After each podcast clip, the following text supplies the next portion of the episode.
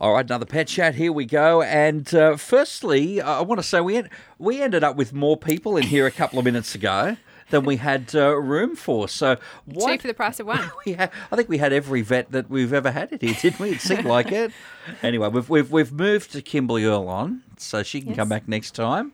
Fiona, welcome. Thank you. Nice to be here. All right, Cheryl Shaw as well. We're on Broach Watch to kickstart as always. What have you got there? Okay, Sunglasses. sunglasses, Um, some thongs, The, something for summer. ice cream. Summer. Summer and your pets. There's a lot of hazards around at this time of the year, and we're welcoming summer tomorrow. Dr. Fiona is here, as is Cheryl Shaw. And Cheryl, you mentioned that it's a summery feel today. Looking outside, it, it, the sun's not really out, but we're kind of getting up there temperature wise, sort of. That's right. We need to um, really consider summer weather, and with it starting tomorrow, hopefully we'll, we'll- be seeing a lot more summer days. But when we're thinking about what we do with our dogs going walking, a lot of us are going to have to change the times that we do things. We're all very routine. We do things at set times because it fits in with our schedule. But we need to take a look at when we should walk our dogs. Often people are walking their dogs in the hot of the day. So, what's happening with that? The pavements are heating up, the tar's heating up, and that tar gets extremely hot. And walking your dog on it because they've not got shoes. Often we forget about that. We've got our shoes on or our thongs on, and off we go walking. But the dogs are being affected by the heat of the tar and the concrete, and it can burn their pads. Now, the dogs rely on their pads to help cool their bodies down. So their pads and their tongues obviously are what they use to cool down. But if they're walking on these hot surfaces, apart from overheating, they can actually get those pads burnt and um, those pads will blister and peel and their feet will be very sore. Even on my way here today, I was just saying um, before about a little pug that was going walking with his owner, and the pug's tongue was so far out. Um, it was so hot. And Fiona, you mentioned about your dog as well. Yeah, it's. I think we forget how easily they can heat up, Yeah. and particularly as you talk about the pugs that have quite a short face, they really struggle then to cool themselves down. Um, we have a greyhound, and she has a beautiful long nose, and she was still huffing and puffing this morning. Yeah. So it's a timely reminder that we do actually have to think about what the weather's doing. Yeah, so, you know, thinking about going out early morning before it's getting hot or late afternoon when things have cooled down, particularly those surfaces that they're walking on.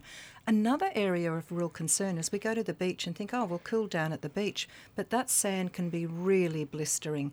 And, you know, the dogs again are running on that dry sand, it's burning their feet. So just really consider what you're doing with your pet.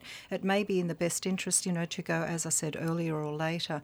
Another thing um, that we've got to be mindful of if you can't put your hand down on the, the surface for five seconds, you know, do that five second test. If you can't put your hand down on that surface, then the dog shouldn't be taken for a walk. Another thing to consider is just how much shade is in your yard when you're not at home. So, you know, have a look around. Is there uh, ample shade for your dog? If not, please put up something to protect them, you know, a shade sail or a tarpaulin, anything to give them a bit more shade. And another thing is at this time they'll be drinking lots more water with the heat. Um, make sure that they've got plenty of water. It's really important to make sure that we're not um, subjecting our dogs to um, any heat stress. And make sure the water bowl's out of the sun as well. Yeah, yeah. Might sound they, all these sound like very obvious things, but we can tend to yeah overlook them. Yeah, and a lot of dogs, a lot of dogs actually kick over or knock over their water bowls, or some will, like Labradors, just dig into the water bowls. Stand in them. Yeah, empty it out, and then they again they've got no water. So you know sometimes it's worth just placing a couple of extra bowls around, um, just so that they've got plenty of water. Um, one of the, the things with um, with the dogs too, it's just as important to make sure that if they're on um, the back of a utility, so some dogs are tied onto the back of the ute trays of cars, those ute trays can become extremely hot, and and, and that's one another problem. And also on boats, we often forget about the, the dogs that go on boats with their owners. The decks of boats can become really hot as well. So thinking about all of those surfaces that the dog's feet are touching, just making sure that they are, you know, not too hot and, and obviously um, protecting them. You can get little boots for dogs. Some people use those, but um, on boats. But a lot of dogs don't like anything on their feet. Yeah, I think it's just mindful to remember as you said, Cheryl, that five second rule with putting your hand on a surface. If it's too hot for your hand, Yes. it's absolutely too hot for the dog's feet. Yeah, yeah. Just walk around with no shoes if you're struggling.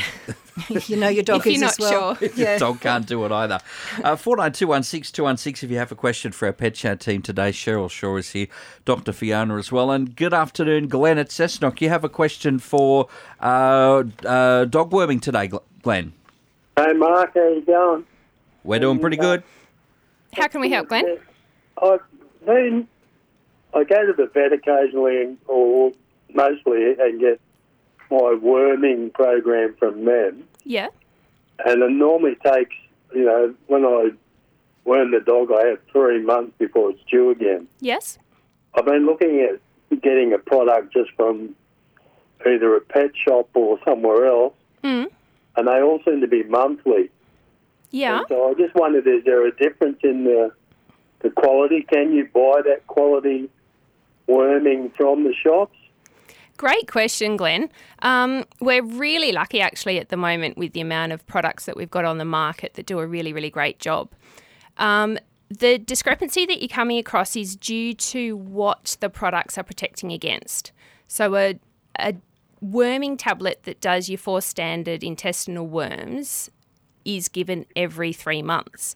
I suspect what you're seeing um, around that's the monthly product is a product that's also combining your flea and tick protection and also your heartworm protection. So there's slightly different products and they're covering slightly different things.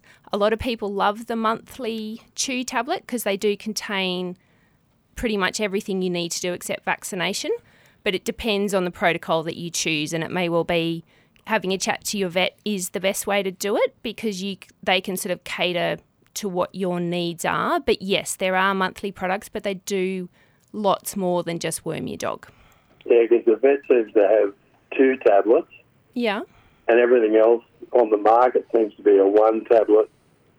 You know, almost suits all with heartworm and tapeworm and all the other the worms, plus, like you said, the fleas and and ticks. But uh, yeah, I was just interested to understand why that would be. You know, three months from the vet, whether they have a stronger or a different. It's it's essentially a different active ingredient. So it's working in a different way and it's addressing different parasites. Both are effective, but you're not comparing apples with apples, if that makes sense, Glenn. Well, that's what I thought. That's what I thought I'd just get some insight if I could. Yeah, for sure. Thanks for the question. Yeah, all right. Thanks, Glenn. And and that's the thing, isn't it, Fiona? I mean, you- you've you've got to know that one type of medication, one type of treatment, rather, is is aiming at a it's it's got a different bullseye than uh, something else. So that's Absolutely. different. Yeah, yeah. And that's why um, it's so good to seek advice from the professionals so that you're making sure that you're protecting with what you need to. Yeah, don't want to be uh, giving the animal too little of something on or on the other side too much either. Absolutely, yeah. And there's you know there's so much on the market. We're so lucky these days, particularly with tick protection. Um, but yeah, it can be super confusing. Can you believe it, ladies? Uh, today, the last day of November. What's going on there? It's almost- Christmas is coming. Oh, whether you like it or not. I know Cheryl's Cheryl Shaw very much into Christmas, Yep. right? The tree goes up tomorrow. Hot pink poodle Christmas tree. Of course it is. what about your place, Dr. Fiona? Uh, I yes, ours went up on the weekend. Okay. We That's got the close boxes enough. out, and the kids did the rest. So Fair that's enough. my type of setting up the Christmas tree. It is if you get someone else to do it for you. Yeah. They're, so they're old enough that they can take on that big responsibility. yes, yes. Excellent. Then that's fine. That's Yeah. fine. Good afternoon, uh, Janice at Wallsend. Your dog's uh, coat is changing colour. What's happening, Janice? Um, her her ears are orange, and she was snow white like a snowflake. And my snoodle, she's a snoodle, and um, she's going orange on one side of her body and a little bit on her tail. And I was wondering if it was the food she was eating. She's nearly three, three in um, January, Yeah. and I was just wondering if it's the food she's eating or um, yeah, I don't know. She Yeah, sure. white. Good question, Janice. So she's a schnoodle, did you say? Yeah, she's a snoodle. And has she always had the slightly orangey tinge to her ears? Yeah, always. But it's a lot darker now. It's a, a lot darker brown. Yeah. Has she had a clip recently? Um, I clip her every three weeks. Okay. Look, it's not uncommon for dogs with poodle genetics, or, or mostly poodle, but other breeds, to change coat colour as they grow. Um, it's not necessarily something you have or have not, not done, and I'm pretty sure it's got nothing to do with the food. It's much Right, 'cause more to do with the. vegetables. Sorry? Yeah, she eats a lot of she eats a lot of vegetables, pumpkin and carrots and all different types of food. Look, I know a lot of beta carotene in people can change the skin colour to go a little bit orangey, but we're not talking the skin here, we're talking the, the coat and the hair. So, I mean, right. I doubt it's to do with the diet, but if you wanted to do a little bit of a trial and maybe cut out those orangey vegetables, you could see if that makes a difference.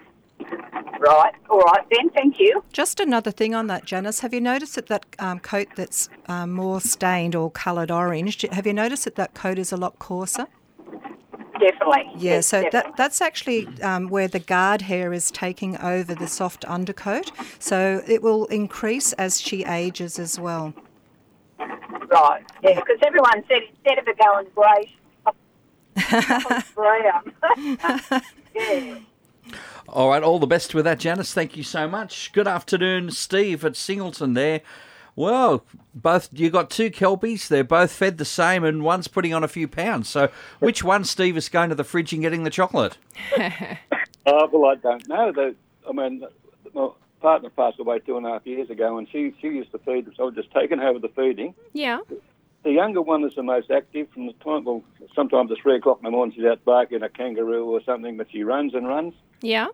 And, and the other one, I mean, they've, they've kept their weight good. All of a sudden, the younger one, the most active one, is starting to put weight on. You can notice it. Okay, and do you feed them together or do you separate them for feeding? They're separated at feeding, yeah.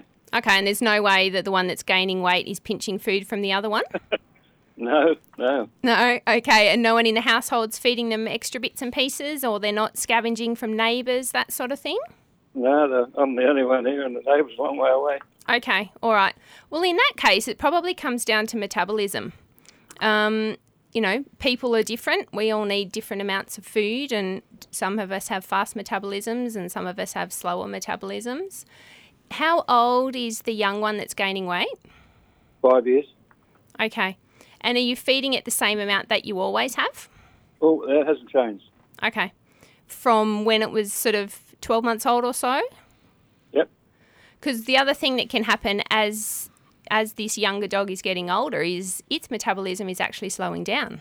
So the amount of food it used to need, if if it's still getting that amount, it may actually be too much for it.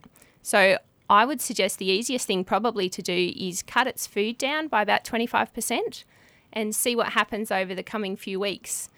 Um, that might be the quick and easiest thing to do, I'd say, Steve.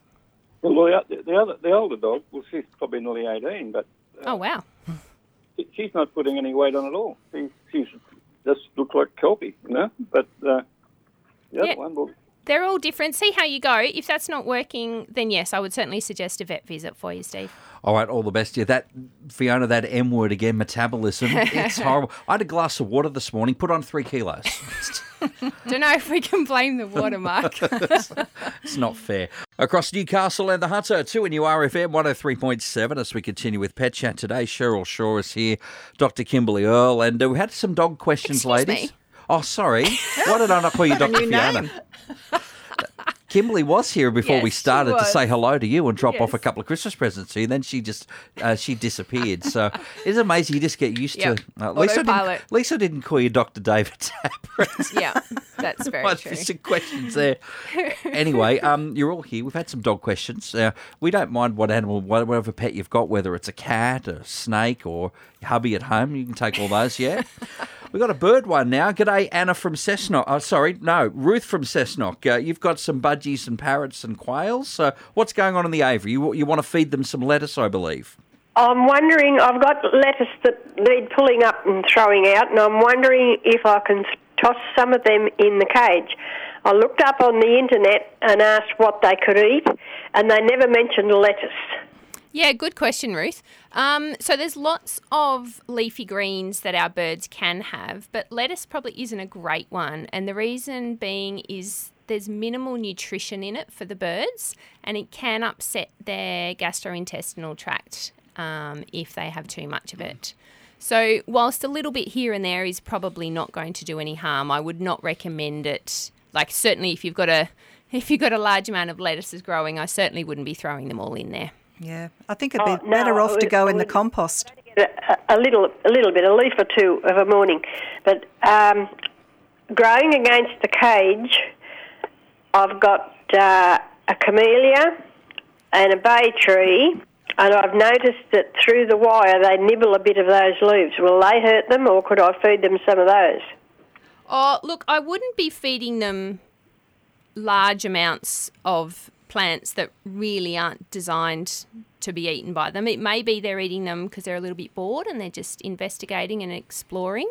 Um, but I They'd cer- like to get out of the cage. yes, I certainly wouldn't be um, wouldn't be picking the camellias for them.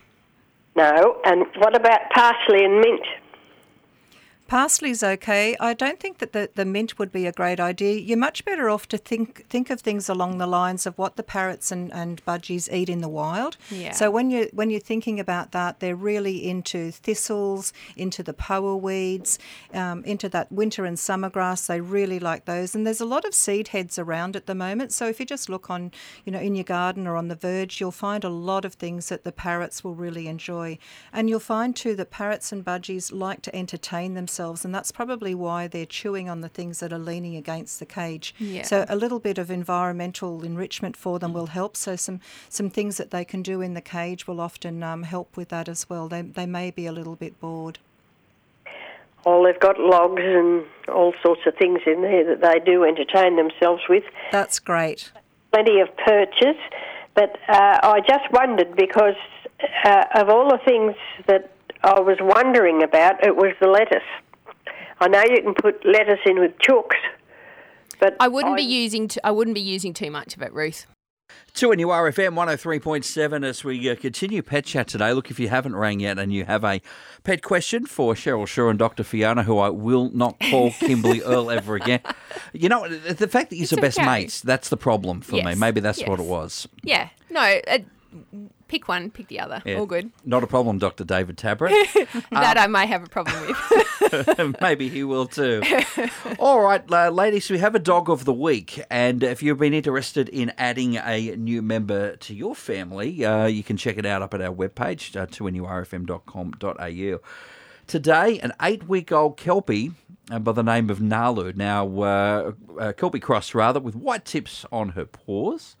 Uh, most, most outgoing of her litter and has a big, in capital letters, big presence. um, big personality, very vocal at times, adores playing with other dogs and people, loves cuddles. Not suitable, ladies, for first time dog owners. So that might be a point to pause on it. So, what type of family would be good for uh, our eight week old Kelpie Cross here? Well, I think if we look at her genetics, so we've got a Kelpie cross, um, and so dad's part Kelpie, mum's full Kelpie. So this little girl is designed to run and run and run and work and use her brain all day. So if that's genetically where she's coming from, I think if you have maybe a small backyard or you can't commit a really solid amount of time into training and exercising and mentally stimulating Nalu, then I don't think she's for her. She's for you. Having said that, for the right family, she'd be amazing and so rewarding as well. Yeah, and I mean, Cheryl, this is the thing: is if, if there may be a, if you're a bigger family where there's a lot of folks there that can sort of yeah, the dog can always there's always somebody at home. Yeah. Uh, and, and again, like as uh, Fiona said, a chance for someone to exercise, get her out there working, all of that. Yeah, a lot of active teenagers would be able to take this dog running with them and have a mm. fun time, but it's certainly got to be the right fit for the family. Otherwise, we're going to have a dog who's really bored and he'll become destructive and barking, and mm. we don't want that. So, you know, the right family have to pick this puppy. Definitely. All right. Well, if uh, you would like to consider Nalu, and we have all of the other dogs of the week there as well. So head up to our webpage, 2nurfm.com.au. Uh, the lifestyle pages, Pet Chat, you can follow the links all the way through there. And uh, if you're struggling, you can give our office a call, 4921 5555. All right, a couple of minutes left. Uh, so if you have a, a question today, 49216216 uh, for our pet chat team. We'd love to uh, solve some more issues um, before we move on this afternoon, ladies. Absolutely happy to impart some um, or debunk some myths for anyone. If you're not sure if something's true that someone's told you, give us a call. We did have a, a follow up. Anna from Cessnock wanted to uh, point out that maybe St- Steve had the two kelpies, same diet, um, but one is, um, shall we say, uh, not fitting into his pants anymore. Do you reckon that uh, maybe he's catching some rabbits on the farm? Do you reckon that might be it, or we're back to the metabolism question? Oh, look, it could be. Um, if I was a betting person, I'd say it probably had more to do with the metabolism, but either is possible. Like I, like, like I said, I tried to put that. It's a glass of water by you, and you said no, no, no, no. It's Yeah, probably nah. not that. All right, um, Cheryl, we're not that far away from Christmas, and I know that you'll probably wrap us up uh, in a couple of weeks talking about the, the do's and don'ts for Christmas Day. Uh, you know, with the thing. But uh, a lot of folks will still be having maybe a few more gatherings at the moment at the household, a few more people coming around to the homestead. So. Maybe um, there's some things to watch out for for our pets there. If that is unf- like if you don't have people coming around all the time, Yeah. Now you do. Uh, what should we be careful of? Okay, this is a really good question you've asked, Mark, because a lot of people who don't get regular visitors can have a problem with their pets, particularly with your cat. Your cat may not really want to be around people, so if you're having people around, please put your cat in a room, make sure it's comfortable, and just close the door so it's not having to interact with people, and also may you know may escape from the house because it's scared, doesn't want to be with the people. The other thing is too with dogs. Sometimes dogs, um, you know, are happy to see people, but often people will leave doors or gates open, and this is another area that we need to be mindful of with our pets that we're not, you know, having an escape on our hand when we've got visitors coming. Making sure too The, the that plus side of that, though, is you'd have plenty of people there to go chasing after the dog and find. Uh, but but Mark, that's you know really serious because you know some of Yeah. these dogs don't have much road sense. They can get hit by cars. Yeah, cars. true. And we just want to make sure. And the same thing happens too often when people have tradespeople over. You know, doors or, or or gates will be left open, and the dog gets out. And you know sometimes that's quite dire straits what happens. So yeah, just being mindful of of um, you know who's around. And some people are, are just better off if they're placing their pet away until the visitors have gone and making sure that the food that you're having around isn't left for the dog or the cat to get, particularly at this time of the year when we've got lots more, you know, sort of fruit cakes and things like that that the dog could steal. I mean, chocolate. chocolate, yeah. and some dogs are real counter surfers. You know, you turn your back and they've taken whatever's on the bench and you know devoured it very it quickly. goes. And so some of those um, Christmas foods in particular have uh, potential to kill dogs very quickly. So, Yep. yeah, just be mindful of that. Yeah, and uh, again, I, I know it's a couple of weeks away, but folks will be starting to, you know, think about Christmas, think about all the, the foods and everything that they'll be uh, bringing into the household as well. And like you said, open doors, open gates, all the rest of that too. Yeah, and some of some of the foods that um, you know we, we don't really think about. You know, you might have some skewers, and you you you finished eating the chicken off the skewers, and you pop them in the garbage bin. Next thing, the dog's in the garbage bin because your your routine's different. You've got people you're entertaining. Those skewers get You get ingested. distracted. Yeah, exactly. And I, I think we've really got to be making sure that what's laying around, any rubbish, you know, if you if, you, if you're doing things, make sure that you're more vigilant than normal. All right, probably our last one today. Uh, g'day, Paul at Clarencetown. Uh, your uh, Kelpie Border Collie Cross has got some anxiety issues, Paul. What's happening there? Yeah, well, she's getting older. She's getting older. She's getting worse. She's 14 year old now. She's always Yeah. had a bit of an issue, Yeah. um, especially with um, storms and rain. Then she just shakes and shivers and carries Yeah. on, which is, which is a, you know, I've had border collies before. But um, as she's getting older, she seems to be getting worse. It wasn't even a storm or anything the other day, and she's just standing there shaking and shivering. Yeah, okay. just mm, I don't know what's going on with her. She's not hearing things or anything. But, um, yeah, I, I was thinking maybe anxiety. Um, I'm not too sure. Yeah, uh, Yeah, good question. Good question, Paul. Uh, certainly, what you've described absolutely could be signs of anxiety. Um, With her age, it may. I would certainly recommend, rather than saying yes, it's definitely anxiety. I would absolutely be recommending you take it to a, your local vet to get a general health check, just to see if there's anything underlying. Because at her age, you know, potentially there could be some um, something underlying that maybe it could be pain, for example, that's causing her to, to shake a little bit. So I think a, a check over would be a good idea. Yeah, she did. Have, she was at the vet a few months ago. She had a grass seed in her ear. They had to have get re- removed. Oh, yeah? but- Yep. yeah. So they give her a bit of a check over there. But um, I did read an article here not long back about vitamin B deficiency in dogs. Is, is that possible? Look, I've not personally ever seen it. Yes, it's possible, but if your dog is uh, receiving a just a, a general formulated dry food or wet dog food, that that is absolutely um, more than sufficient.